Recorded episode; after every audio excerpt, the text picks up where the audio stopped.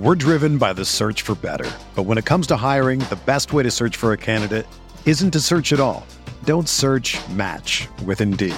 Indeed is your matching and hiring platform with over 350 million global monthly visitors, according to Indeed data, and a matching engine that helps you find quality candidates fast. Ditch the busy work. Use Indeed for scheduling, screening, and messaging so you can connect with candidates faster. Leveraging over 140 million qualifications and preferences every day, Indeed's matching engine is constantly learning from your preferences, so the more you use Indeed, the better it gets. Join more than 3.5 million businesses worldwide that use Indeed to hire great talent fast. And listeners of this show will get a $75 sponsored job credit to get your jobs more visibility at Indeed.com slash BlueWire. Just go to Indeed.com slash BlueWire right now and support our show by saying that you heard about Indeed on this podcast. That's Indeed.com slash BlueWire. Terms and conditions apply. Need to hire? You need Indeed.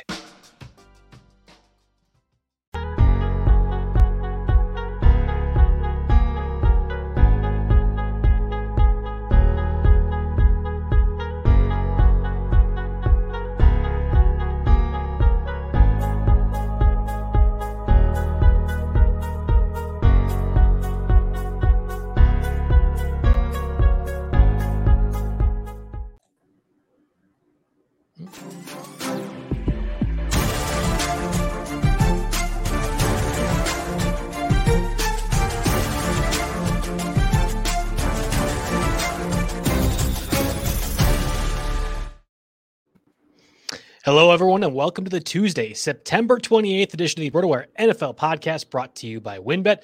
I'm Joe Bartel, and unlike most weeks, I am joined by my good friend John McKechnie of the Thursday show, hopping over into the Tuesday edition uh, to talk some waiver wire pickups for me. Obviously, Jake is gone right now, has some personal matters to attend to, so I'm happy that uh, John was able to step in today.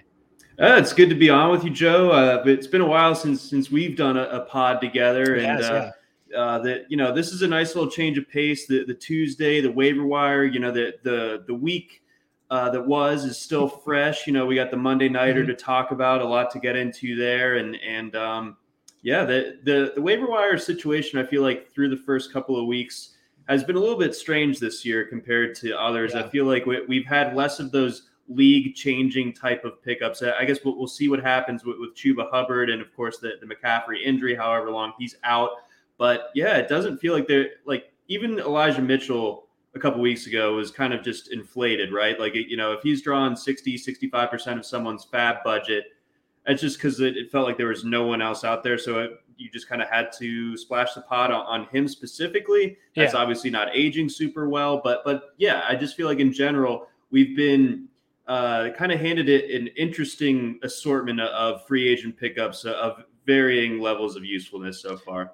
You've you've foreshadowed what's going to be the main topic for today. Obviously, Chuba Hubbard and what you're want to spend from a fab budget perspective or waiver wire priority. I think Elijah Mitchell was a top pickup for a reason, and maybe some people had some um, premature fabulation uh, happening on, on with that, and obviously the injuries and stuff impact. Have you said that before? Is- I is had to that- really say it slowly to not make a difference. No, that's the first time I said premature fabulous. Uh, fabulous, yeah. I don't know if that's wor- one, it's all better or worse than what Eli did on national TV last night. With the the double finger salute. Mm, the double birds. that was great, and and honestly, that's a, that's a good uh, leaping point to at least the Monday night game, which was more or less a laugher. Obviously, the Cowboys dominated from beginning to end. I think the final score is 34-14. I'll be honest, John, when I say I watched this game sparingly, it's the truth. I and we've talked about a lot with uh, Jake on the show as well too. New father, uh, my son, a little bit sick the past two weeks and has been, uh, you know, yesterday too. Had a cold. Like before was RSV, which is a different thing hopefully nobody out there listening has to know what that means because I'm not going to be medical doctor you uh, right now, but a little bit of a cold. So we were like taking care of him and I'm like passively watching in the background up. And I, this is the first time I watched the Manning broadcast as well too, but he can't have it on loud because he's trying to sleep. So I can only hear like half the things they're saying. It was a little bit of a mess. So uh, when I say I, I didn't watch as much as I could have, I think it's okay because it was more or less a blowout in this contest. Yeah, I mean, it was so hand up. I was on the Eagles pl- uh, plus four. I, I thought that uh, betting against the Cowboys was a good idea. Uh, I still think it is in general, but betting on the Eagles, it turns out not a good idea. Um, so, I mean, that that game wasn't even as close as the score would suggest. It ends up being 41 21. Uh, there was a garbage time touchdown from Jalen Hurts to, to Greg Ward at the very end, which salvaged Jalen Hurts' fantasy day a little bit, which was nice because the, the, the on I know, right? I had to price and force, and, and, you got stuck with them, and, and yeah, it's not great. But um, you look at the rest of that game and it's close early, but it's only because of some fluky stuff. I mean, Dak Prescott gets kind of hit in the end zone, pop pops up, and and Fletcher Cox, Cox catches it for a touchdown. So all of a sudden, the Eagles are back in business. And then uh, because the Eagles had just turned the ball over to kind of put the Cowboys in that position, and then the Eagles also somehow managed a goal line stand as well. So I mean, it could have been just as easily 21 to 0 as, as it was 14 to 7 in favor of the Cowboys early on. So uh, as the game dra- uh, dragged on, really, um, you, you, started to get the real sense of, of how the game was going. And, and, you know, if you were on the Cowboys minus three and a half, then you were feeling good pretty much the, the whole way through. Uh, it was a pretty thorough beating, I, I would say, on, on both sides of the ball. The Eagles' offense, I felt like, just didn't look viable. Um, and, and, that's not great when you're going up against a Cowboys defense that, that I don't think yeah. anyone would argue is is one that uh, you should be struggling against at least to that degree, especially without DeMarcus Lawrence. So. Um, you know that thing. I think it's like soul searching time for for the Eagles already. Whereas like the Cowboys, just kind of by virtue of their sort of marquee-ness, and, mm-hmm. you look at the rest of the um, rest of that NFC East now, and it's like, oh, well, I guess they are the best team in the NFC East. I'm not going to say that that's worth more than, than it really is, but you, you got to put them in pole position to, to win the East at this point. Absolutely. I, I think you have to factor in this was the first home game for, I think, Cowboys fans in two years, right? I, I believe mm-hmm. uh, they were dealing with everything else that you know, the rest of the NFL was. So the crowd factor plays a part. And I don't think the Eagles are much better than the Cowboys. And I think things got out of hand really early on. So if this game gets played in Philadelphia, and it will obviously, do I think the Cowboys are going to be again a 20 point victor? No, I, I think actually the the home field advantage, especially in this situation, one of those first games back from Dallas national television kind of thing, makes a difference. Uh, and I, I, I don't actually remember if I was on Eagles or Cowboys. I, I knew the game was going to be I thought it was going to be close, uh, and I had no real opinion one way or another. So to see see it go down like that, I think it's more so Cowboys aren't that good Eagles aren't that bad. Let's see what happens as we get to- later towards the season. So, right, I mean that, that's that's my opinion at least on this. I, I think the Eagles might be that bad. I, th- I think that the, um, they they have no clear plan as far as their run game is concerned. This isn't even me as like a jilted Miles Sanders investor. he like I have zero shares of Miles Sanders, but you should give him the ball more than twice. Right. Like yeah, I'm just gonna say that out loud. Like, come on now. He he can run the ball at least. You give him give him the ball twice, he get he picks up 27 yards. Like that's that it seems like something you should go back to, especially with the way that they're struggling in the pass game. Uh, obviously, Zach Ertz came back, and, and Dallas Goedert Uh, he had a drop, but you know was otherwise you know pretty pretty solid. I thought last night. Uh, DeVonta Smith seems to be working through some growing pains. I think some of the concerns that that we might have had about him and his pro prospects, the fact that he's just as skinny as he is, once you start throwing a bunch of jams and, and you know pressing him off the line, he might not be as effective, and you mm-hmm. know that that's kind of bearing out. And then Jalen Reagor, uh, you know, just another disappearing act from him. So I mean, it, it's just a, a, weird mix there uh, of, of, skill guys, and I, I don't know if the offense really has a cohesive thesis behind it. Um, and Jalen Hurts, I, I think that the physical tools are there, and occasionally, you know, he's able to do things like he did late in the season last year. But you know, now that we've had an off season for people to get tape on on him, I'm just starting to wonder uh, how long that this lasts. You know, if if he has another night or another couple games like this one, then I think the Gardner Minshew noise oh. probably starts to come out a, a, little bit. So we'll we'll see what happens there. I, am not uh, completely pushing the eject button on, on Jalen Hurts by any means, but um, that that that last night I think was um, a confidence shaking uh, type of incident, for, uh, type of game to point to if you, if you're trying to doubt him. Interesting. Well, I don't want to spend too much more time on a game that was kind of laughable throughout.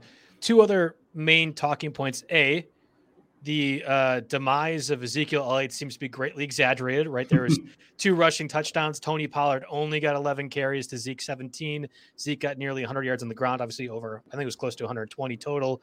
Uh, he looked pretty darn good. Tony Pollard was was relevant as well, and uh, I know in past waiver wire shows, not ours, because Pollard has never went under the 50% roster threshold, but others have mentioned Pollard as top pickup. I've never been concerned about Zeke. I thought in week one, the the fact that he was out there trying to pass block against the Buccaneers as much as he was was a positive sign. And, and now to see him both getting involved on the ground and through the air, good. I mean, like that's one of the first weeks where you're like happy to have Zeke as a first round pick. But I think by the end of the season, he is going to be a top 10 fantasy running back. And, and those who are concerned about the workload, um, pump the brakes a little bit, right? Yeah, I, I, think so. And you know, as someone who was definitely concerned about Zeke after two weeks, it, you know, someone who you know I was close to setting the min on, on him in a couple spots. I think I, have reached as high as four to get him in, in, a best ball or two. So um, definitely w- was uh, shook that those first couple of weeks, but loved the usage last night. Mm-hmm. Get him the ball near the goal line, just let him like burrow his way into the end zone, and he he's still great at that. So I'll take those touchdowns. And yeah, he was he was efficient. He looked springy, spry. You know, like the all the um, reports about him being in, in particularly good shape this year relative to years past seem to be true. He does look a little, little bit lighter on his feet, but he's still um, delivering that that classic Zeke thump on top of it as well. So um, yeah, the the arrow is definitely trending upwards again after uh, some some slow a slow start out of the gate. Uh, to, fair to say. Other portion of this is Dalton Schultz. You know, six catches, two touchdowns, 80 yards. Probably a guy from a tight end perspective, especially if you have, you know, tight ends six through 14 that were being drafted. Maybe Kyle Pitts throws in that equation too, that you might want to consider having to pick up at this point. I've been a huge Blake Jarwin stan.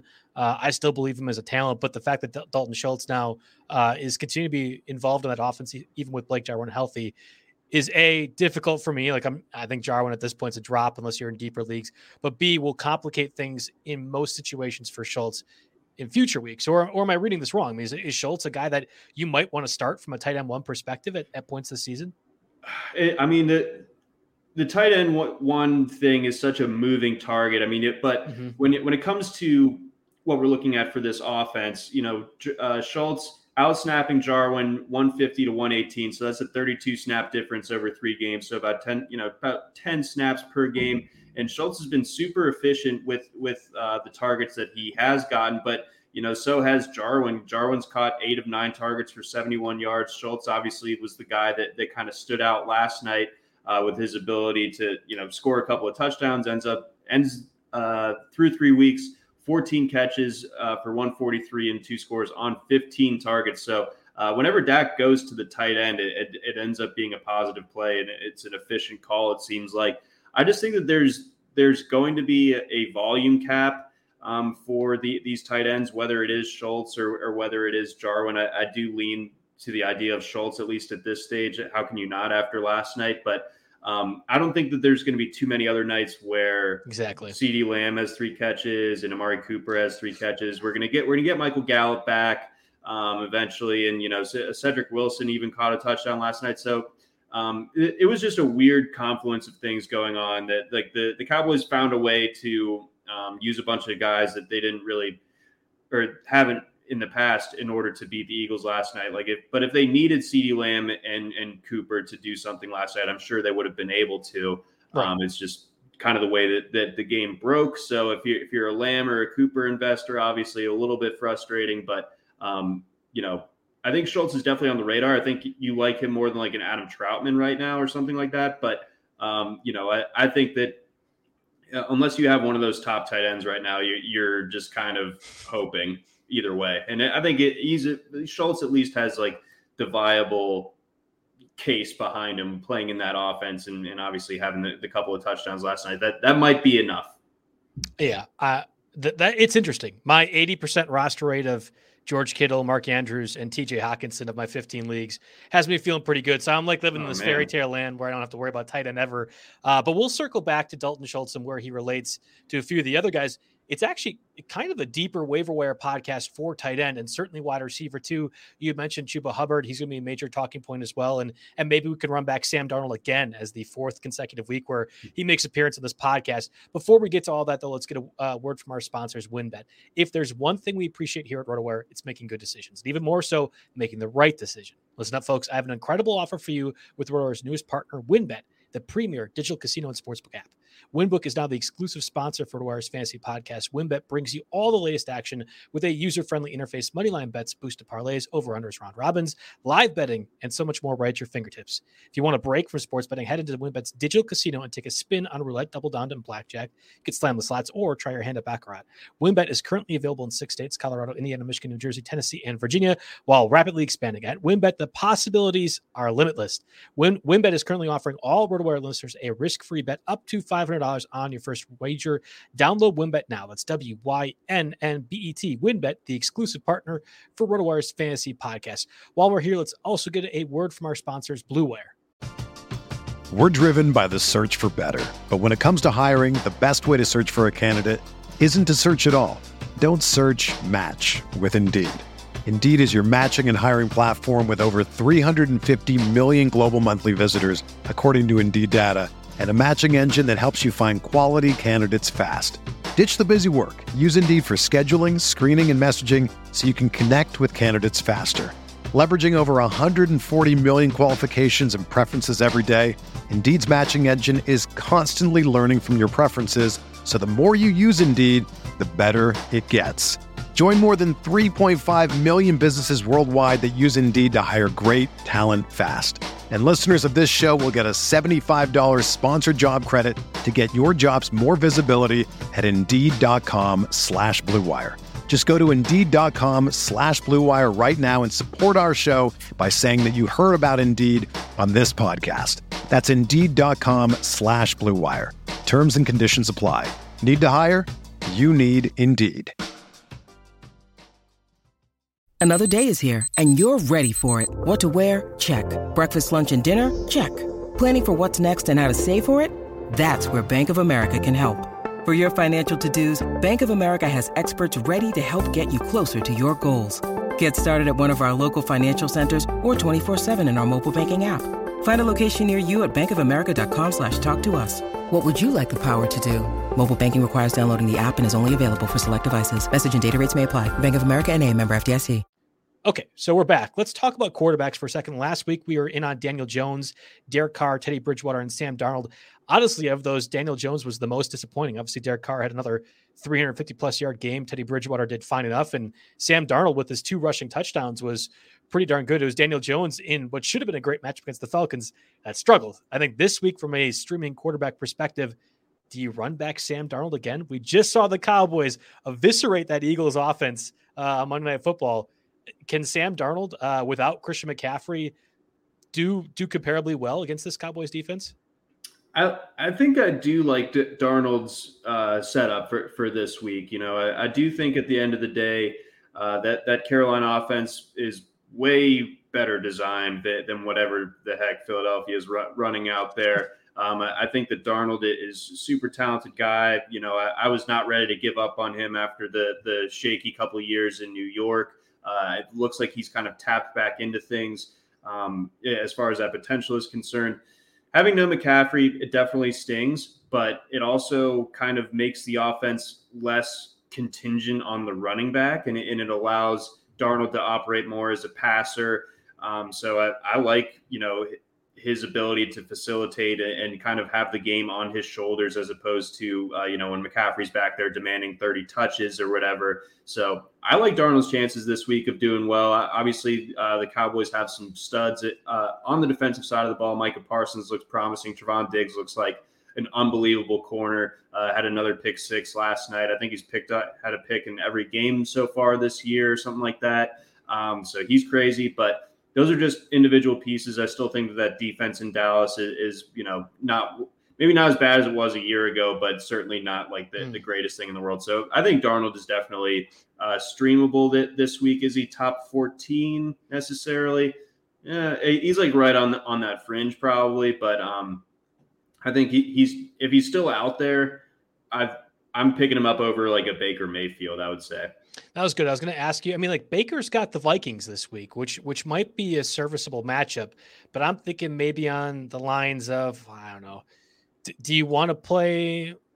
Hmm, Bridgewater against the Ravens is is not a is not a question. I'll play Darnold over Bridgewater, but Bridgewater was already a streaming option anyway. Roethlisberger against the Packers defense, you'd maybe consider Roethlisberger. At the same instance, he's been so bad. It's like, you know, it, it's the movable object against the horrible quarterback. Which one ends up doing worse, the Packers, or which one does better, the Packers defense or Roethlisberger? I have, I have no idea. Uh, and you're probably playing Tom Brady against the Patriots too. I think this week, oh man, yeah, the the, the top options at quarterback you're not really fading. And, you know, there's there's none of those guys. So if there is a streamer that you're really considering, it's more along the lines of two QB formats, and I think that's where as Sam Darnold was probably being played anyway. Um, yeah. I, like I, you're right. Is he QB 14? Close, but I think you can make a comparison for a lot of those guys. Right. Yeah. It's a, it's kind of a, a mishmash once you get past Rodgers. I mean, like it, you get like your Tannehill, your Cousins, Baker, Burrow, Darnold, like all, all those guys kind of interchangeable, uh, matter of preference t- type of thing. Um, so you know, Tannehill probably against the Jets might might might win win out just based on, on matchup as far as the streaming is concerned. But I think Darnold is definitely in that consideration, and certainly you know like a well, this is waiver wire, but I think DFS it, it, you could you could do worse probably. Oh, I think that's a good conversation because again, if you're considering Darnold, it's really in the fringe area. I think most of these top guys are pretty automatic plays. Uh, very obvious QB2, but I think again, for leagues out there that have two QB formats or a super flex, Taylor Heinicke against that Falcons defense, we recommended Daniel Jones last week. Didn't do as great as we were anticipating. Taylor Heinicke, I think, has been uneven thus far uh, through his two majority actions uh, of play this in, in the season. I, think I like him. I certainly like Terry McLaurin. I mean, like that's that's a guy that you, you are hoping really does well this week, and if he doesn't, some concerns lie there. I don't know. What, what's your thoughts overall on Heinicke as a as a possible super flex play this week? Yeah, he's someone that uh, I think he has some really intriguing parts to his game. He's got a lot of moxie, a lot of chutzpah, you know, the, the kind of stuff that you say about a guy that's probably not all that toolsy, but um, is fun to watch regardless. Uh, you know, he can move around a little bit. He can make plays happen out, out of nothing.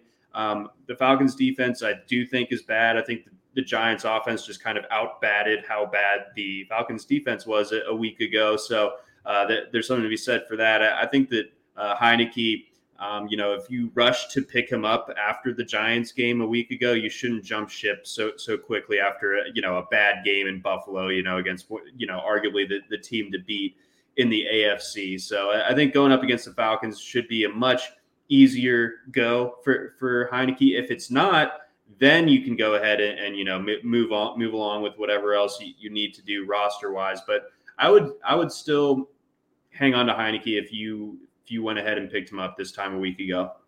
We got a good question from Lucas. He's got uh, uh, Terry McLaurin and Anthony Antonio Gibson. Is it worth flipping Antonio Gibson for James Robinson straight up? Now, at least some context for this. Obviously, a great matchup against the Falcons.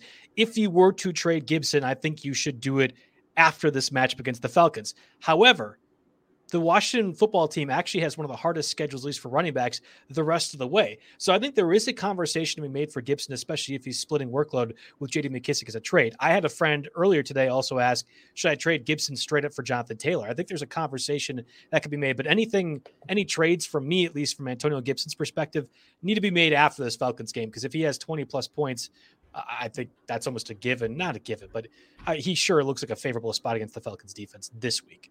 No, that's a good point. So you, will have to see if it's an expiring offer. You know, I'm sure the guy that that wants Gibbo uh, definitely would, would like to have him against the Falcons as well. So you you know you might need to to use that leverage a little bit to, to see if you can get a little bit more. But uh, when it comes to I feel like maybe the crux here, and maybe I'm, I'm reading it wrong, but if you have Terry McLaurin and Antonio Gibson, maybe he's looking to diversify his offensive shares a little bit. That's I'm not I'm not so worried about it because you still at the end of the day have the number one options both in the backfield and at receiver for for a given team. That's not the worst thing in the world. So um, I wouldn't trade Gibson based on that, and certainly not uh, take what I what I believe to be a lesser player just a bit. I mean, I, I, like James Robinson a lot, and I was worried after those first two weeks. I feel a lot better now, um, but I still don't think that that Robinson quite measures up to Gibson one to one to where I, I would make that deal. Yeah, I, I tend to agree as well too. And and you mentioned the number one option, whether it be a receiver runner.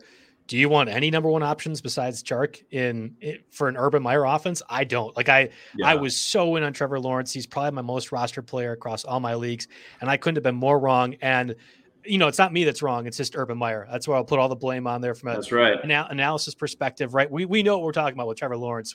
Us guys sitting here in the computer, not coaching players. It's Trevor Lawrence. It's amazing. Urban Meyer is dumb. Uh, and I get a little bit worried that I'm investing even more into a guy that I think could be one of the more the worst coaches. And, and thankfully, Adam Gase has been around for as long as he was, uh, because I think he'll he'll never lose that crown. Urban Meyer's trying. He's really trying his best to get to that point. Yeah, the the, the candle that burns twice as brightly uh, burns twice as quickly. So I, th- I, think Urban is a more spectacular failure, whereas Gase is like this like consistent slow burn of terrible. I mean, like not that he he wasn't like explosively terrible at any at any one point, but uh, seems like Urban's got like a, a little like special something as far as how bad it's going for for him and, and the Jags uh, thus far. That like basically your your biggest pessimist on how this would go is, completely vindicated so far, and, and maybe even not enough. I think you're going to be able to sell Antonio higher after this week. Like Lucas had followed up saying he was trying to get Javonte Williams. You and I are both a little bit lower on Javonte Williams. I think most people are. I, I, would feel like that's a downgrade, regardless of what you think Williams will be at the end of the season.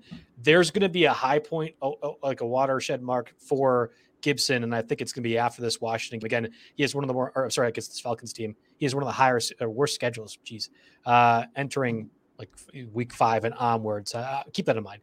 Let's move over to the running backs again. There wasn't much from a quarterback perspective, and frankly, not a lot from the running backs either. We had talked about James White, Peyton Barber a little bit, uh, Cordarrelle Patterson as well too, and Alexander Mattison. I don't know if you realize this, John, because we play in so many different leagues. Mattison was available or was only rostered in 33% of Yahoo leagues prior to last week. I thought that was astounding. And he was one of those like, yeah, of course you pick him up if he's available, regardless of Dalvin Cook's you know out or not. Of course, Cook was out. Mattison looked great. Now we don't know what's going to happen with Cook this past week. Uh, Mattison is like skyrocketed from a roster rate. Not worth talking much more about that. We do have Chuba Hubbard though, and I think that's going to be probably the main conversation for most of these waiver wire podcasts out there. So it's not a question of do you pick him up. I think the question is how much do you spend from a waiver wire perspective, whether it is the top waiver wire priority or from a free agent budget. And I, am curious your thoughts because I know I have some, I, I think, uh, differing than a lot of our other colleagues out there in the fantasy sports industry. I'm not diving in with both feet on Hubbard. Uh, I think that he's someone that you can go up to maybe 20, 25% of, of your free agent budget, but I'm not going more than that. And, and this is coming from a guy who um, put 62% on uh, on Elijah Mitchell. So maybe oh, that so you were me, the premature fabulation guy. Gotcha. Uh, 100%. Yeah. Still, still refracting from it. And, and um, you know, when, when you come to the, this thing on, on, on Chuba Hubbard, I don't think McCaffrey's going to be out for, for that long. I, think he's going to be out for a while. Obviously, um, you know, the hamstring injury, star player, guy who, um, you know, the Panthers have so much invested in. They're going to make sure that he's, and uh, having gone through last year, they're going to make sure that he's fully good to go uh, when he comes back. So we, we have a few weeks here, a, window in which Hubbard's going to be valuable. And, and I think it's a different conversation for people that have McCaffrey versus people who just want to pick up the, the RB or waiver wire de jour. Um, and, and I think that Hubbard, I just don't necessarily think that he's like even Mike Davis fr- from a year ago. Hmm, I don't think really? I don't think he. No, I, I really don't. I, I, I think Mike. Da- I probably think that Mike Davis is better than, than most people do, but at, at, the same time, I just think that Hubbard, the way he finished his college career, kind of with a dud. Um, I was going to say that. Yeah. I just. Mm, I got some I got some reservations on him. So I mean, like I'll, I'll do a keep him honest bid, of course, and and you know, like I, I definitely wouldn't mind having the starting running back for an offense that that's good. Um, for even if it's just for a few weeks, that's useful stuff, especially if you're hurting at running back. But I'm not gonna I'm not going over 30 percent. Like I, I'm, I'm tapping out at 25 percent. So he was a top prospect. I mean, you're our college guy, and, and uh, Hubbard was one of the top guys. And then the year before, I guess last year, didn't look very great. Stock goes down, falls to this point. Prior to that, would have been wrong to say he was considered a second or third round prospect at minimum uh, prior to his last year in college? I would have put and you know, Etienne had, had a similar Mhm. thing, but he obviously ended up going in the first round. But it would have been very interesting discussion if we had Jonathan Taylor, Chuba Hubbard, and Travis Etienne, because I think those would have constituted the top three in the in the 2020 draft class. And Swift would have been, you know, close behind, but fourth, and then uh, you know, CEH, obviously the guy who ended up going first of that group, uh, would, would be below them. So um, yeah, Hubbard definitely had an unbelievable 2019 season that and just was kind of unable to follow it up, unfortunately. And you know, he if he struck while the iron was was really hot, then I think that he could have been a second round pick. But you know, hate to see that those, those, kind of uh, trajectories. Obviously, falls to the fourth round now, and here's my thought. So I. It, I, I avoided the Elijah Mitchell. I mean, we were saying here, let's go 30, 35%, thinking, hey, it's week one. Do not invest all of your budget into one player. Obviously, we were completely wrong. Like, from, you know, we give expert analysis and opinions every week. I felt bad because people listen to this podcast think, oh, I don't need to go aggressively in on Mitchell. I, would have wanted him. I, you know, hindsight being what it is, looking at that Niners offense, you want the starting guy there. I thought 30 to 35% would be what it takes to win him. That wasn't the case. So I felt like we were wrong in the in the analysis here. I don't want to miss Hubbard.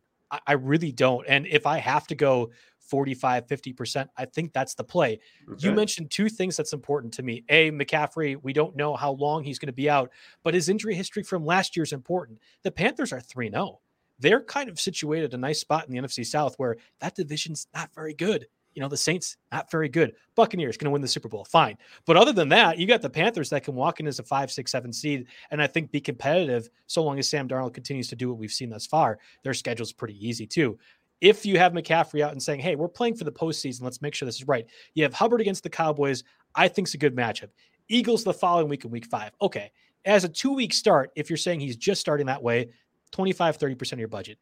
I, as somebody that's going to be going at more 35, 40, 45%, think it's longer. And if it is longer, you got the Vikings, Giants, Falcons of the next three weeks. That's a pretty sizable five week advantage where you're saying Hubbard is going to be at minimum a running back two. And that's where I'm fine. You don't get those off the waiver wire very often. And again, in most situations, he's probably available. Uh, he's rostered in only 26% of Yahoo leagues. If you're in a 10 team league right now, no, I think I'm I think I'm like you and being a little bit less aggressive. But in 12 team, 14, anything else like that, uh, yeah, I'm going pretty aggressively high because I, I, think we have a running back too for at least the next three weeks, maybe to a month. Okay, right on. Uh, the other at least running back worth mentioning was Peyton Barber, who had 100 plus yards rushing again with Josh Jacobs out for a second consecutive week. Had the touchdown as well too. It seems like Jacobs is turning closer to returning. Peyton Barber is what we think Peyton Barber is. Uh, but it was in a nice offense that's now been generating tons of production. And Derek Carr is an early MVP favorite, which feels almost gross to say, but it is where we're at right now in the 2021 timeline. Do you like Peyton Barber as like a guy that you can spend two to three bucks on thinking if Jacobs were to get injured again, he has a little bit of an injury history through his career, could be a guy that you can start as like a running back four or five uh, on your bench the rest of the way. Yeah, when you put it in the in the two to three bucks uh, context, then then I'm I'm more you know in on, on this idea. But it, it's crazy to me. Uh, Hayden Winks, the guy that writes for um, for Underdog, great stuff over over there.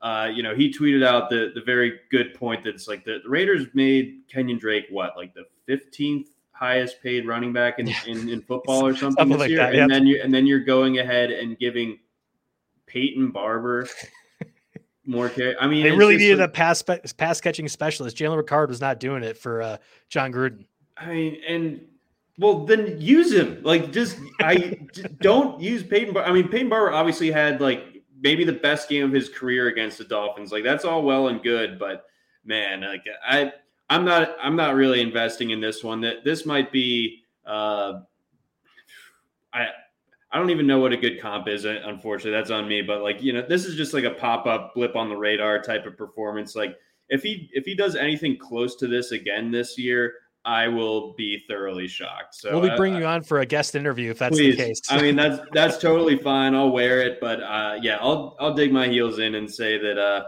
yeah, Peyton Barber will will not uh, eclipse 111 uh, rushing yards and 140 yards from scrimmage again this season. I just think of this because we had reports right before we came on air. Uh, Adam Schefter, others reporting Marlon Mack and the Colts have agreed to work on a trade.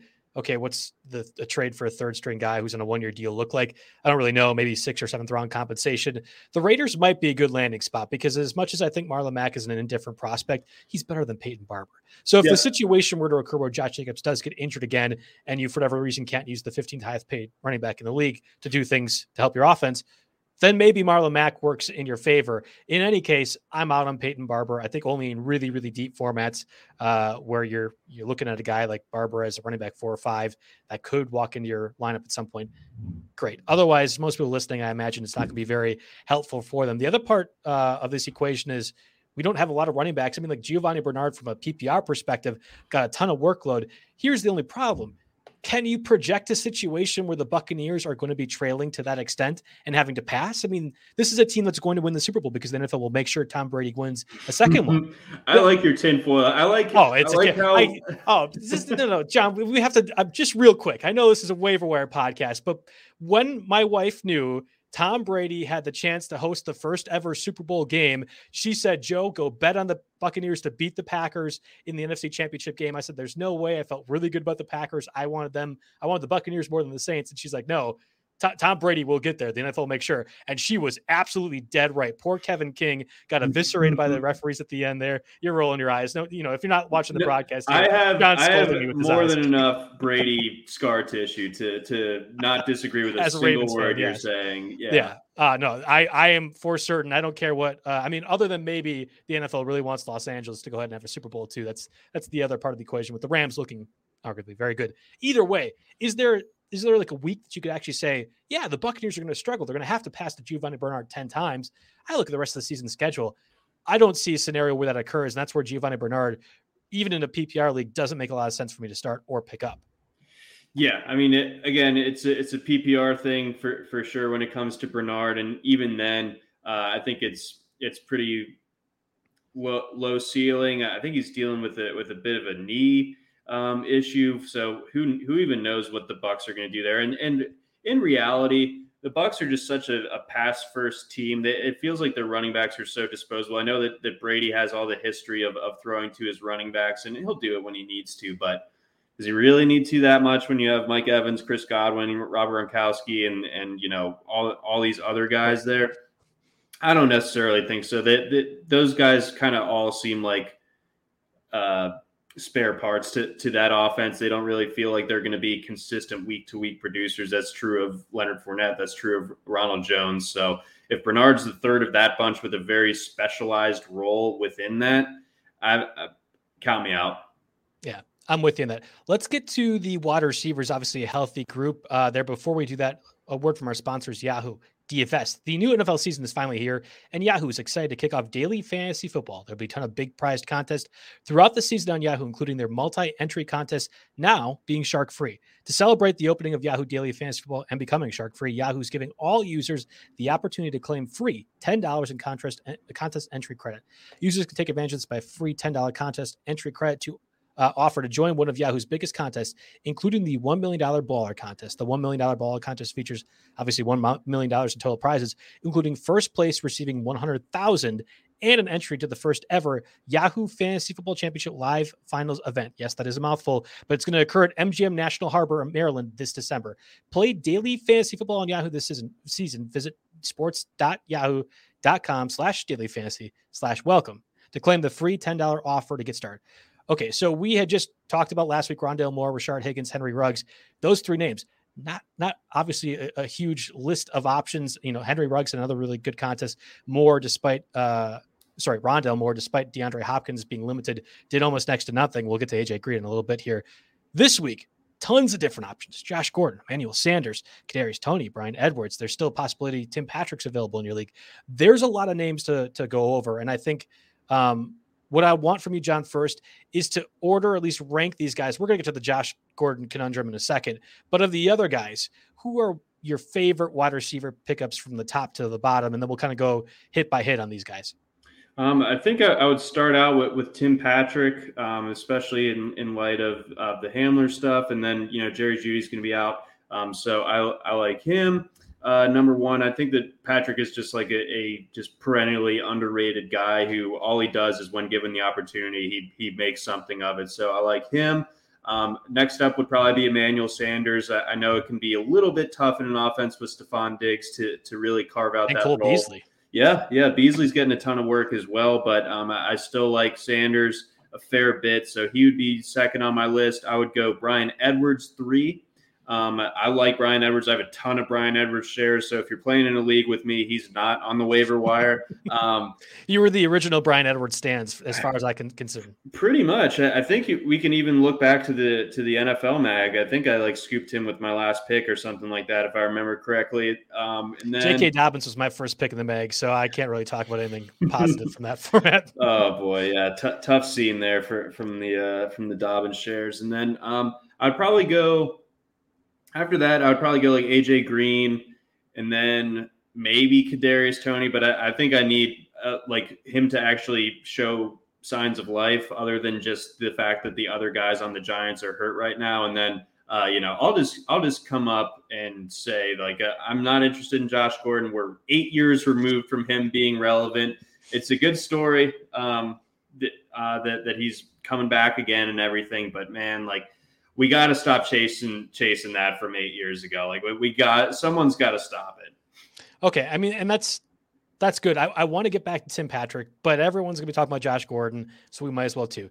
Julia asks not about Josh Gordon signing and his fantasy value. I think Julia's got the right idea, but will that impact Tyreek Hill and Mecole Hardman's fantasy value? I think the former, in Tyreek Hill's instance, very unlikely, but maybe Mecole Hardman sees a little bit less opportunities. I mean, how how realistically is it to assume Gordon's going to be out there seeing 30, 40, 50 snaps? I just don't like I'm, I'm sure he's in shape. We've done this song and dance now for 15 different teams uh, every single year and he does get some playing time until 2 weeks later then he's gone.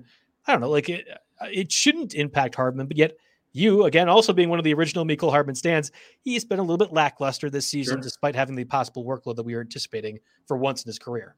Right. So I think we just look at Hardman as someone who could potentially uh, lose some playing time to, to this, but uh, you know that that's also betting that, that Gordon is going to outperform him. I, I know that the Chiefs wouldn't go through all the trouble of, of getting Gordon if they didn't intend on using him once mm-hmm. he's ready. So I think you know, two, three weeks down the line, we're going to see him play a healthy amount of snaps in this offense. And that could be at the expense of Hardman, especially if Hardman doesn't produce um, in the time that he has until Gordon uh, joins the active roster. So um, if I'm a Hardman investor, which I am in a lot of spots, I am a little bit nervous. I'm a little bit frustrated by by, by this addition. But I think that at the end of the day, Hardman is a better player in the year 2021 than Josh Gordon and I, I think that hopefully that the Chiefs will uh, kind of, you know, uh, confirm that. So you're not putting a bid in on Josh Gordon at all. No. Uh, so I mean, even if I was, there's always the guy that that that still thinks that that 2013 Browns Josh Gordon is in there, and he's not. He's not. But I I made that mistake what two years ago. Man, it was one of the first times I did Sirius XM and they made one of those cool graphics ap- afterwards. It's got the sound bites going on. Oh uh, yeah. Quotes oh, this guy thinks Josh Gordon could be something with the Patriots, and you know, obviously it took three games and that wasn't the case. And I'm like hitting my head like, oh, come on, you know, just that's that's what I get to be known for is the guy that was in on Josh Gordon. Okay, so I'm not making that mistake again. But even even being burned by that, I'm I'm not interested. Honestly, I think that offense is Hill and Kelsey, and that's it. And yet somehow Mahomes throws for 350 yards and three touchdowns just about every week. I, I, I think Gordon will have some minimal impact. I'm not even necessarily worried about Hardman, although I was less in on him than you were, so I could see where the concern might lie. Um, let's double back to Tim Patrick though, because you had mentioned something really crucial. Okay, so Jerry Jeudy's coming back, maybe possibly next week. The report when the first when the injury came out was Jeudy's gonna be out four to six weeks. We're on week two of his injured reserve stint. Next week, he's technically eligible to play. But either way, Jeudy's coming back soon. Obviously, Patrick's rise came at the impact of Jeudy. but now you have KJ Hamler, who likely is out. So even if Jeudy comes back, you have Courtland Sutton on the other side. I think Tim Patrick still is playing. And to be honest, he's been really good during the times he has been out there. At this point, I don't think the Broncos offense can fade him. And for somebody that's rostered only 23% of the leagues, I like him quite a bit. Like I, you know, I'm obviously going in on, on Chuba Hubbard quite a bit from the pickup perspective, but I will be aggressive getting Tim Patrick in places that uh, he's not rostered. And, and, honestly, in most leagues, I do already have Tim Patrick, but in any other situation, I think I like him a lot. Um, am I being too aggressive though? No, I, I, think that Tim Patrick is a legitimate NFL wide receiver, and I think that we have that sweet spot, that that window, almost like what we were saying about about Chuba Hubbard, where the the star is going to be out for you know at least a couple more weeks, but potentially like over a month more. Um, I think we see something similar to that with Patrick, where he's only competing with Courtland Sutton. So that that's two just kind of stud red zone guys that, that the Broncos are able to to roll out there. And you know, last year you know, I don't know how much more convincing you need after Patrick was able to go for um, almost mm-hmm. 10 yards a target, over 80 targets with Drew Lock as his main quarterback. Like that is impressive stuff. So like I I I think that he's someone that that should definitely like I thought during the offseason the Broncos probably could have gotten a decent trade for him, but uh, now I know for a fact that they're glad they hung on to him. Yeah, I wish the Packers would have been more aggressive getting any other wide receivers than Randall Cobb. Uh, not bitter whatsoever as a fan. Let, us also talk about Bryan Edwards a little bit more too. Actually, Julie has a great question. Um, you know, Ruggs, Waller, Renfrow are all ahead of Brett Edwards in the pecking order. Not to mention Drake when he comes back or actually does stuff, and Josh Jacobs too. So, how is Edwards rosterable at the moment? I think first to mention this, I'm assuming 12 to 14 team leagues. That's where Edwards is. In a 10 team league, as much as I like Edwards and I, and I know you like him more, that's probably not enough work rate for him to be a guy that you even want to have on your bench. However, the Raiders have what? The league's top offense or right close to it. They're passing 300 plus yards a game. I don't see how that changes, mainly because I don't think Josh Jacobs is that good. And they're not using Kenny Drake and Peyton Barber at all. That defense also isn't very good. There's a lot of yardage that's going to be in play. And while Darren Waller and Hunter Renfrow and Henry Ruggs, when he's catching deep passes, can all soak up some of that value, there is going to be opportunity for Edwards even uh, as wide receiver four. I think of you know the Packers offense when it was really good and you have top those guys really working. The Chiefs offense at sometimes too four different guys can be uh, fantasy you know relevant. You know Rams as well too, right? Higgins, oh, sorry, Higgins, I'm not sure. Woods, uh, Higbee. You got any running back that might be getting yardage total, and then you have Kupp, who's doing great things. And if an offense is good, I, should, I forgot the Buccaneers as well. Duh. Then there's going to be a lot of yardage. I mean that's that's fair, right? I mean, yes, and, and you know, uh, Waller is, is obviously the the the alpha of the, of this uh, offense and and this passing game. And Henry Ruggs has come on pretty nicely. I mean, obviously getting 19 targets through the, through the first three games, seven in each of the last two weeks. That, that's strong. I just think that Edwards, like his per target production, has outshined them so far. And and Renfrow, it seems like he's not going away for better or for worse.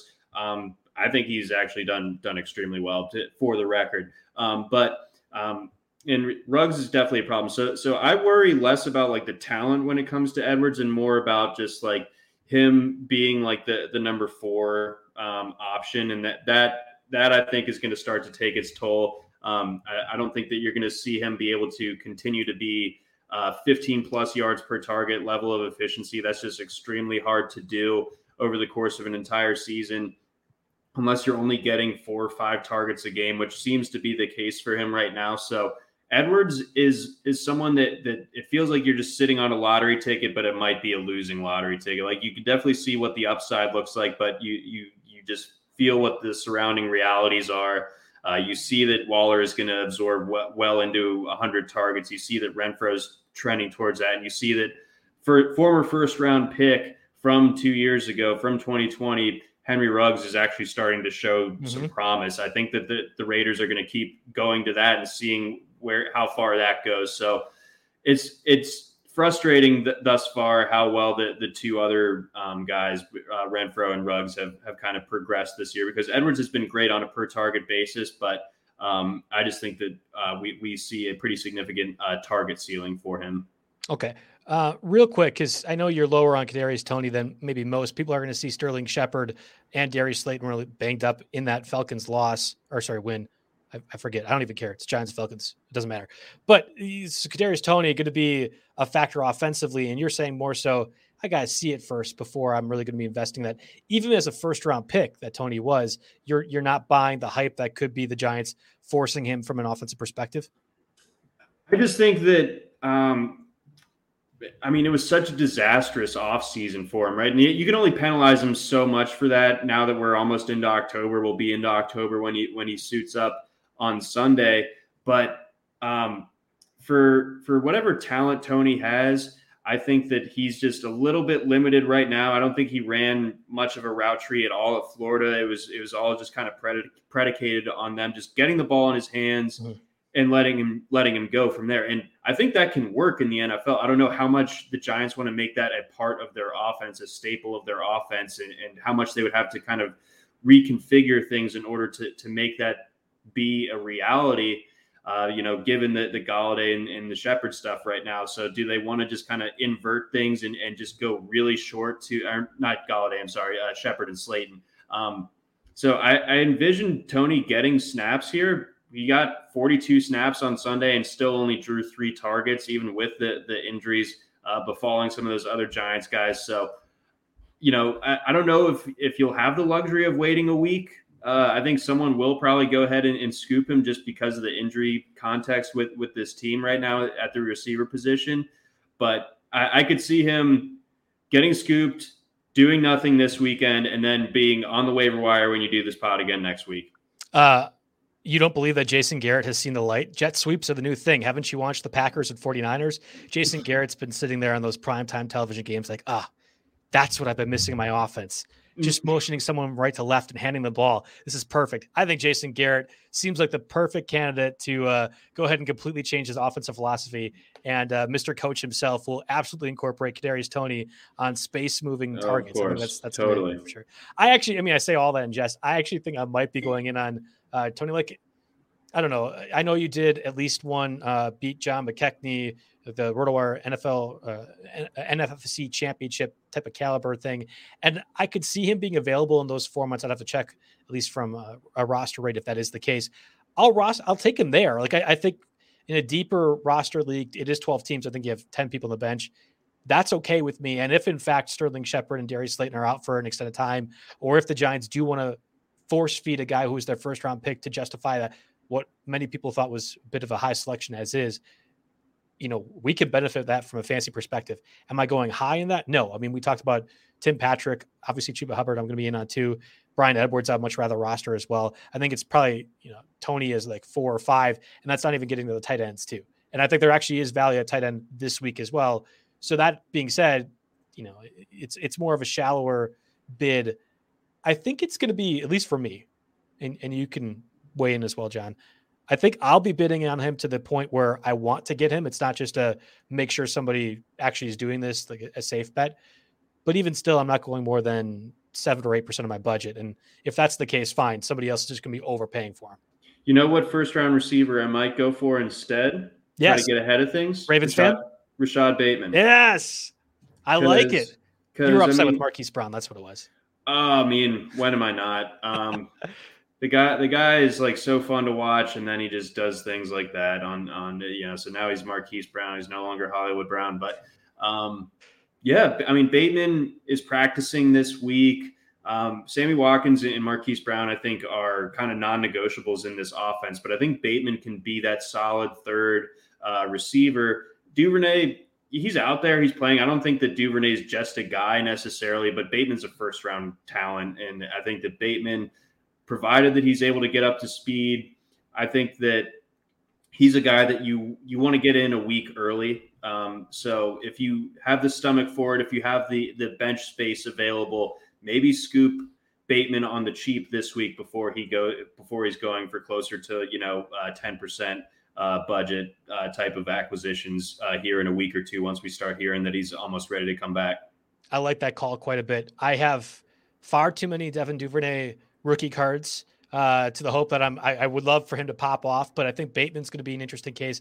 He is going to be practicing this week. Obviously, he's on IR right now, but he would be eligible to return this week if he's deemed healthy. I don't envision a scenario where he's going to get a lot of workload right from the get go, even with the struggles that some of those pass catchers in Baltimore have had.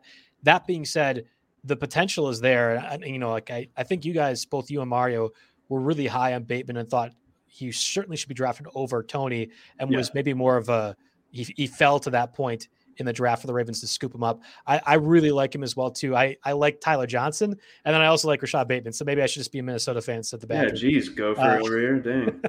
either way. Okay, so last one at least AJ Green obviously looked okay uh, with DeAndre Hopkins out. That was a vintage AJ Green if I've ever seen one before.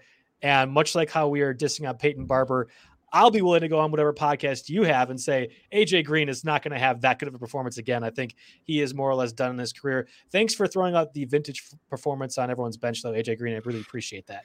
Yeah, I certainly could have used it. I think I have him in one or two leagues where, yeah, I definitely had some flops at, at receivers. So that was a that was a bummer uh, for, for sure. But um, I'm not so ready to write off AJ Green. Just oh, yet, okay, I, all right. I think that he's definitely if you're churning that, that bottom of your of your receiver core, um, why not see if lightning can strike twice? And you know, who's to say that that Kirk or Rondale Moore, especially, are going to be able to stay healthy for the entirety of the season? So I think AJ Green's worth a, a kicking of the tires. Uh, obviously, Hopkins is the guy that's going to be absorbing a huge percentage of the targets there in Arizona, but I, I, I don't know. I, I, wouldn't be surprised if AJ Green ha- is is like a, a, serviceable, you know, like cracks somewhere in the top 50 receivers by the time that the season's over. Interesting. Okay. All right. Well, we'll agree to disagree. Well, I mean, top 50, top 50, that doesn't take a lot. So maybe I, I can buy that idea. Uh, but I just don't know. Like, I guess if Hopkins is out, maybe you could feel more confident starting Green after seeing what we saw this past week. But Hopkins normally is a pretty healthy guy. Obviously, didn't practice all week, was still out there. Uh, I trust his talent and his health and, and, knowing what his body needs more than most other wide receivers. So I think that's where I, I get a little bit wary. We probably have 10 more minutes left of the show, so I don't want to spend too much more time talking wide receivers, especially okay. because I've been teasing tight ends so much and the fact that there might be a few that are worth picking up. Before we get there, though, let's get a word from our sponsors, Vivid Seats. Preseason football is wrapped up, and we're obviously starting the regular season right now. Live events are making a comeback, and there's no better place to be than Vivid Seats to get back into the action. Grab your NFL tickets and cheer on your favorite team from the stands. That does really feel great to say. Even better, they just launched a new and approved rewards program with free tickets for every fan. Earn rewards, uh, ticket upgrades, and perks just for shopping. If you're looking for tickets uh, to the game, your favorite artist, or that new show everyone's talking about, Vivid Seats has it all. Visit Vivid Seats or download the app today. Vivid Seats, experience it live. Okay, the, the only reason the tight ends really became what they were was actually a what Monday evening trade that occurred between two teams that everyone really cares about a lot um, Jacksonville and the Panthers, right? So, Dan Arnold, who was actually a previous uh, week two waiver wire podcast name mentioned, now goes over to a team that actually desperately need t- tight end. Obviously, Urban Meyer, bad. We don't like Urban Meyer. We think he's very bad for fantasy football. And uh, Joe's very upset at him in particular. But maybe Urban Meyer really likes a fast guy who can catch passes like Dan Arnold. So there's that. On the other side of things, the Panthers moved Dan Arnold, who was their primary pass catching tight end option, because allegedly, evidently, I don't know if it was reported or if we're making inferences. Mr. Tommy Tremble himself, the third round pick, who was only supposed to be a blocking specialist, has possibly emerged as a fantasy relevant option in the Panthers offense. They obviously have Ian Thomas, who was at one point a staple of the waiver wire podcast last year. Hmm. I think Tommy Tremble and Dan Arnold are both relevant pickups, especially if you are dealing with that quagmire of tight ends eight through 14. But am I am I crazy in assuming that? Uh, I'd like to hear the, the Dan Arnold case. Uh, there, there seems to be a, a, a, hive out there for him, and I, have never quite picked up on it. But it, you know, I'm, I'm not saying he's bad or anything. But what what is the case for him exactly in your mind? Huh. Urban Meyer is stupid, and Urban Meyer will make bad choices. A bad choice is using a tight end when you have many other capable wide receivers like Jacksonville does. He clearly needed a tight end. In fact, we saw what James O'Shaughnessy do things relevantly in week one before he got placed on IR for Jacksonville. And whether or not that was Trevor Lawrence checking things down or if that was literally all Urban Meyer can construct from an offensive perspective, there you go. I think Dan Arnold is a capable enough pass catcher, and I think from a speed perspective, which is all Urban Meyer knows from a roster, uh, other than I like that guy. I knew him in college, Carlos Hyde. Uh, I, like that. That's that's it for me. So that's enough. I, th- I, think that's enough from a a low end tight end one, maybe a tight end two if you're in those double tight end leagues out there. That makes sense to me. But in those situations, Dan Arnold's probably rostered. So in a 10 team format, maybe even 12 team, I'm not really considering him, but I'm definitely keeping my eye on him. And if I have a deeper bench, I will gladly put down five or six percent of my budget to make sure I have him in the case that Urban Meyer is bad and things work out for uh, Dan Arnold. Well, I mean, crazier things happen, right? Uh, I don't know. I don't know, man. I, I, don't. I don't know one way or the other. And it's you know him being on the Jaguars only makes things a little bit like tougher to to see one way or the other. And it doesn't feel like Urban loves using the tight end, but then again, they just traded for him. So, so who knows really? Um, and then, uh, you know, when it comes to Tremble, Tremble was like the the guy that I thought of the of this tight end class, which was not good. I mean, other right. than Pitts in in you know Freiermuth, like you know, a couple tiers down, um, but still the the second tight end in this class is like Tremble.